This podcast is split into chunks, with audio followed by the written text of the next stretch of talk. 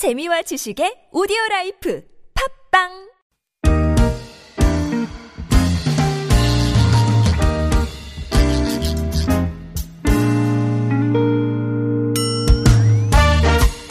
서울 속으로 2부 시작됐습니다. 월요일은 공동주택 상담과 소상공인 여러분을 위한 상담 격주로 진행합니다. 오늘은 김태근 변호사와 함께하는 공동주택 상담 시간 마련되겠습니다. 변호사님 어서 오십시오. 네, 안녕하세요. 안녕하십니까? 네. 10월 들어서 이제 첫 만남이네요. 음, 그렇네요. 네, 네. 음. 많은 분들이 또 기다리셨을 거고 저희 9월 말에는 또 어, 추석 연휴가 있었기 때문에 네. 예. 4주 만에 왔습니다. 진짜 한참 만에 뵙는 것 같네요. 음. 네. 자, 구글 플레이나 애플 앱스토어에서 TBS 애플리케이션 내려받아 설치하시면 무료 메시지 보내실 수 있습니다. 카카오톡도 TBS 라디오와 플러스 친구 맺으시면 또 무료 참여 가능하고요. 샵 0951번 단문 50원 장문 100원의 유료 문자도 이용하실 수 있습니다. 그동안에 뭐 많은 또 사건 사고들이 있었을 텐데 본격 상담 들어가기 전에 어, 집합건물법과 관련해서 꼭 알려주실 게 있다고요? 네.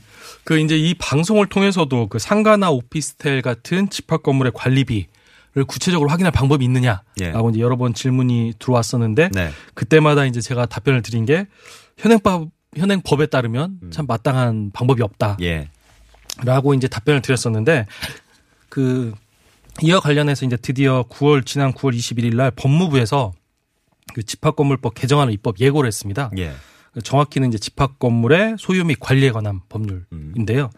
그 입법 예고된 개정안에 따르면 이첫 번째 관리비 지출 내역을 집합 건물의 구분 소유자뿐만 아니라 임차인에게도 연 1회 이상 보고할 수 있도록 어, 되어 있고요. 예. 두 번째 구분 소유자가 50인이 넘는 그 집합 건물에서는 월별 관리비를 관리비 내역을 작성을 해서 입증 자료와 함께 5년간 보관하도록 음, 규정하고 있습니다. 예. 그세 번째 구분 소유자가 150인이 넘는 대형 집합 건물에서는 외부 회계 감사를 받도록 규정하고 있고요. 네.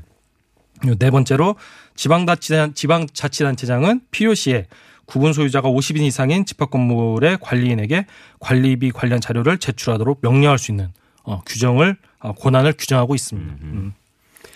뭐 이제 저 어, 집합 건물법이 이렇게 바뀌었으면 예.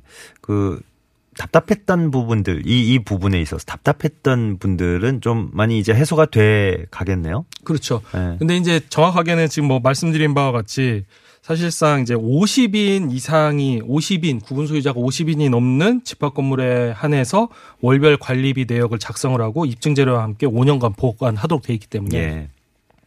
사실상 이 부분이 50인이 넘지 않는 구- 그 집합 건물에는 적용이 안 돼요. 음. 그래서 이제 현실적으로는 사실상 절반 정도 개선이 되는 건데 예. 그래서 이제 이 정도라도 개선이 되고 나면 좀 더 나을 거라고 생각이 들고요. 네. 그리고 이제 이와 관련해서 입법 의견이 있으신 분은 그 인터넷 검색창에 국민참여 입법센터 를 검색하신 뒤에 집합 건물을 그 홈페이지에서 집합 건물을 검색하시면 예. 관련 개정안을 확인하실 수 있습니다. 국민 참여 입법센터 네. 네. 그리고 의견 제출 시한은 10월 31일까지입니다. 10월 말까지. 네. 예. 50인 이상. 네, 50. 그럼 저기 그 50인 안 되는 곳에 사시는 분들은 여전히 그러면 그렇죠. 사각지대에 있는 그거는 조금 이제 답답할 수밖에 없는 게 현행 지금 아파트 관리가 그나마 아파트 관리비가 투명하게 잘 관리되고 있는데 아파트 관리조차도 그 아파트 세대 수가 150 세대가 넘는 아파트에 한해서 관리사무소랑 입주자 대표회의를 의무적으로 설치 운영하게 돼 있어요. 예. 음, 그러니까 150 미만이 되면 뭐 그만한 조직을 운영할 뭐 규모의 경제가 안 되는 거죠. 네. 어, 그러다 보니까 사실상 150 미만의 그 아파트도 관리비와 관련해서는 좀 투명하지 않은데 예. 집합 건물도 50인 미만의 집합 건물에서는 불가피하게 현실적으로는 좀 약간 답답한 상황이 계속 될 것으로 판단이 되고요. 예. 이 부분은 궁극적으로 어떻게 해결이 될 것 같냐면 그 관리비 시스템을 온라인으로 개발을 해서 지금은 아파트 관리비는 정리가 돼 있습니다. 네. 근데 집합 건물법은 아직 그 부분이 정리가 안 돼, 있는데 온라인 시 온라인으로 관리비 시스템을 만들고 행정청에서 만들고 거기에다가 각 집합 건물에서 관리비를 올리는 그런 방식으로 개선이 되어 개선이 돼야 할 것으로 돼야 할 것으로 판단이 되는데 아직 시스템이 충분하지 못한 관계로 그런 좀 어려움이 있습니다. 예. 네. 자, 공동주택 관련 상담 시작해 보겠습니다. 완매 님이 상습적으로 담배를 피우고 엘리베이터를 타는 분에 대한 경고나 권고 말고 현행법상의 규제가 없습니까? 아이들도 많이 이용하는 공간인데 어, 대단한 불쾌감을 준다고 음. 하셨어요. 그 이제 보통의 질문은 이제 엘리베이터 안에서 흡연하는 문제일 경우의 질문인데 지금 이제 이 질문은 엘리바, 엘리베이터 안에서 흡연하는 질문 아닌 것 같고 밖에서 담배를 태우신 후에 엘리베이터 안에서 그 담배 냄새를 풍기시는 분들 예. 이제 그분들에 대한 질문인 것 같은데 뭐 바로 바로 근처에서 아니면 엘리베이터 음. 타기 바로 직전에 뭐 음. 이렇게 근처에서 이렇게 그렇죠. 피우시고 바로 타서 그렇죠. 네. 예, 연기를 고스란히 안고 온다. 그 이제 네, 예민하신 분은 이제 그런 담배 냄새를 뭐 맡으실 수밖에 없는데 네. 지금 뭐 현행법상 밖에서 담배를 태우시고 엘리베이터 이제 들어와서 엘리베이터 탄 다음에 엘리베이터 안에서 이렇게 담배 냄새를 이렇게 내시는 분들에 예. 대해서 현행법상 규제는 없습니다. 음. 음, 그래서 이 부분은 참 어떻게 정리를 해야 할지 모르겠는데 일단 현행법상 규제는 없고요. 예. 그 이와 관련해서 아파트 내 흡연 문제는 현재 세 가지로 그 정리되고 있는데 네. 간단하게 참고차 설명을 드리겠습니다. 그 첫 번째로 아파트 공용 부분에서 흡연을 할 경우 그러니까 예. 이 사안처럼 만약에 엘리베이터에서 흡연을 한다. 그럴 경우에는 그 국민건강증진법에 따라서 지방자치단체장이 입주민 2분의 1 이상 예. 이 동의를 하면 그 아파트의 공용 부분을 그 금연구역으로 지정을 할 수가 있어요. 네. 그 이른바 이제 우리가 아파트에서 보면 금연 아파트라고 음. 하시는 분 네, 그런 아파트 같은 경우는 입주민 2분의 1 이상의 동의하에 그 뭐 금연구역으로 설정할 수 있고 예. 그리고 이제 아파트 내부인 그 전유 부분에서 흡연을 할 경우 예. 이런 경우에는 지금 올해 2월 10일부터 공동주택관리법이 그 개정 시행되고 있고 이와 관련해서 관리사무소에 신고를 하시면 관리사무소에서 그 해당 해당 세대 내 흡연을 하지 말라고 해당 세대를 찾아가서 금연 권고 요청을 합니다. 그러니까 이것도 이제 권고인 그렇죠. 거죠. 어, 그런데 뭐 이거에 대해 따를 의무는 있어요. 근데 음. 따를 의무는 있는데 그럼 따르지 않았을 경우는 어떻게 하느냐. 예. 이제 그거에 대해서는 아직 이제 분명한 뭐 대책을 마련하지 못하고 있는데 사실 이 부분이 이제 법률적으로 접근하기 어려운 부분이기 때문에 예. 각 결로 이제 각 아파트별로 좀 자치 조직을 구성을 해서 좀 해결을 해보라 그렇네요. 그런 식으로 하고 있고요. 아니 아까 처- 맨 처음에 짚어주신 그거는 이제 어 우리 우리 내가 사는 아파트가 금연 아파트다. 네. 이렇게 금연 구역도 지정이 돼 있다. 근데 그게 이제 어 잘 지켜지지 않을 경우 그럴 때는 어떻게 처벌을 할수 어, 있나요? 어, 그때는 이제 그 지방자 지방자치단체장에서 과태료 10만 원 이하를 부과를 할 수가 아, 있습니다. 과태료 부과 기준인 거군요. 네. 예. 음. 음. 그리고 세 번째로 이제 아파트 내부 환기 설비 문제가 있는데 예. 이게 지금 문제가 되고 있는 게 뭐냐면 집 안에서 뭐 화장실이든 뭐 이 테라스에서 담배를 피면 음. 그게 옆집으로 넘어가는 구조인 거예요. 윗집 아랫집 다 퍼지죠. 음. 그래서 이거와 관련해서는 국토부에서 2015년경에 예. 예. 주택 건설 등에 관한 규칙을 개정을 했습니다. 음. 그래서 2015년 9월 이후에 그 주택 건설 사업 계획 승인을 받은 아파트에 대해서는 그 앞으로 이제 그 담배 연기가 내부로 역류하지 않도록 그러니까 예. 바로 바깥으로 나가도록 네. 그렇게 이제 배기 설비를 어, 개선하는 그런 대책이 마련돼 있고 2015년 9월 이후 승인이니까 제 생각컨대 빠르면 2019년이나 2020년대부터 이제 입주하는 아파트가 음. 이렇게 해당이 될 수 있습니다. 그러니까 뭐 층간소음 관련된 얘기할 때도 그랬지만 이제 법 규정 바뀌는 게 조금 이제 시기가 어, 세- 어, 뭐 여러 가지 절차상 그렇게 될 수밖에 없었겠습니다. 많이 늦다 보니까 네. 예, 현실적으로 이게 적용이 되는 아파트 단지들은 에, 뭐 미래의 일이거나 그렇습니다. 네. 그렇습니다. 비교적 최근에 지은 음. 아파트거나 뭐 이렇게 되네요. 그래서 지금 같은 이렇게 층간 소음이나 층간 흡연으로 이게 고통을 받는 아파트 같은 경우는 현행 아파트 구조상 어 그게 불가피하기 때문에 결국 아파트 이웃 간에 원만하게 어 조율하시고 협의하시고 그렇게 해결하실 수밖에 없습니다. 그러니까 입주민들이 스스로 지켜주는 수밖에 없는 네, 그렇죠? 그렇습니다. 2621번님은 아파트 2층에 살고 있는데요. 지난해 8월에 공동 오수관이 역류해서 피해를 받고 바닥 일부 교체 견적을 제출해서 공사 금액을 보상받기로 했습니다. 근데 공사가 번거롭고요. 부수적인 비용도 많이 들어가고요. 지난달에 미수산 비용으로 청구를 했는데 입주자 대표 회의에선 전례가 없어서 공사해야만 보상하겠다는 입장입니다. 물적 피해로만 최소 청구를 한 건데 어, 관리사무소도 그렇고 입주자 대표 회의도 그렇고 어, 좀 불성실한 대응을 하는 것 같아서 화가 납니다. 피해에 대한 미수선 비용과 정신적인 위자료도 청구하려면 할 수 있을지 물어보셨습니다. 음. 먼저 결론부터 말씀을 드리면 그 침수 피해에 대한 어 수선 비용, 어 수선 비용은 손해배상 책임을 물을 수가 있고요.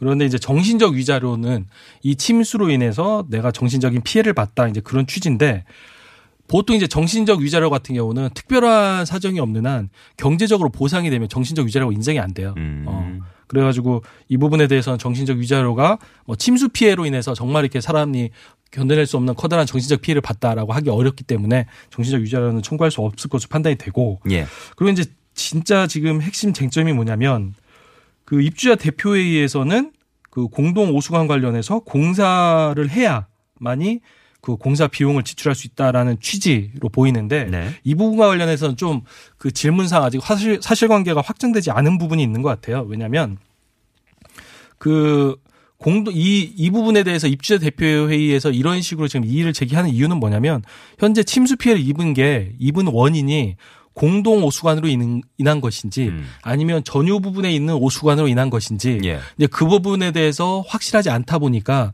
이 부분에 대해서 분명히 공사를 하면서 원인을 밝혀지면 그거에 대해서 공사 비용을 입주자 대표회의에서 지급을 하겠다라는 네. 취지로 보이거든요. 예. 그래서 이와 관련해서는 지금 입주자 대표회의의 입장만이 무조건 잘못됐다라고 보기는 어려울 것 같고요. 음. 이와 관련해서는 분명한 원인이 공동 오수관에 있다라는 거를 지금 질문을 주신 분께서 먼저 입증을 하셔야 할 것으로 판단이 되네요. 예.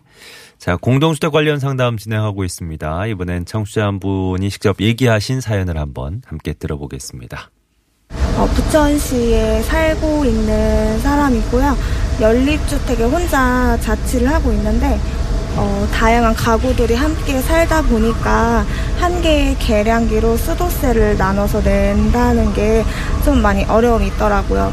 저 같은 경우는 단독 가구인데 빨래도 거의 일주일에 몇 번 많이 하지도 않고 씻는 것도 혼자 씻고 그리고 밥도 많이 해먹질 않으니까 그런 부분이 좀 저로서는 n분의 1 하는 게 좀 아깝기는 하죠.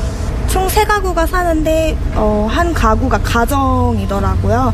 근데 가끔 친척분들도 오시고 하시는데 아무래도 저보다 사용량이 많으시니까 김장철 되면 수도를 많이 사용하는 게 눈에 보이더라고요. 그래서 그런 문제들이 집주인한테 말을 했었는데 그 부분은 아예 설비부터 문제가 있기 때문에 공사를 해야 된다는 답변을 받았거든요. 근데 이런 부분은 좀 저로서는 어떻게 할 방법이 없는 것 같아가지고 아, 혹시 이런 부분은 n분의 1밖에 할 수밖에 없는지 아니면 다른 방법이 있는지 좀 알고 싶습니다. 예. 어, 공동주택에서 수도 계량기가 하나밖에 없어가지고, 어, 이, 이거를, 어, 딱 가구마다 나누면은 그냥 뭐, 아무, 아무 이견이 없으실 텐데. 그렇죠. 예, 이걸 그냥 단순히 n분의 1로 하시는 거는 음. 누가 봐도 조금 예, 부당한 부분이 있는데. 그러니까 보통 이제 이분은 이제 본인 이제 공동주택이 말씀하셨는데 보통 이런 경우는 사실상 다가구 주택이에요. 그렇죠. 그래서 다가구는 법률적으로는 단독 주택이. 단독으로 음. 규정이 되죠. 음, 예, 그러다 그래서. 보니까 이제 집주인은 뭐 내 집 내가 갖고 있는데 뭐 그냥 계량기 하나만 설치하면 되지라고 이제 생각을 하시는 것 같고 예. 네. 근데 거기에서 이제 새 들어 살고 계시는 이제 세입자 같은 경우는 아 내가 쓰고 있는 것보다 훨씬 그 수도 비용이 많이 나온다 이제 음. 예. 그런 의문이 있을 수밖에 없고요.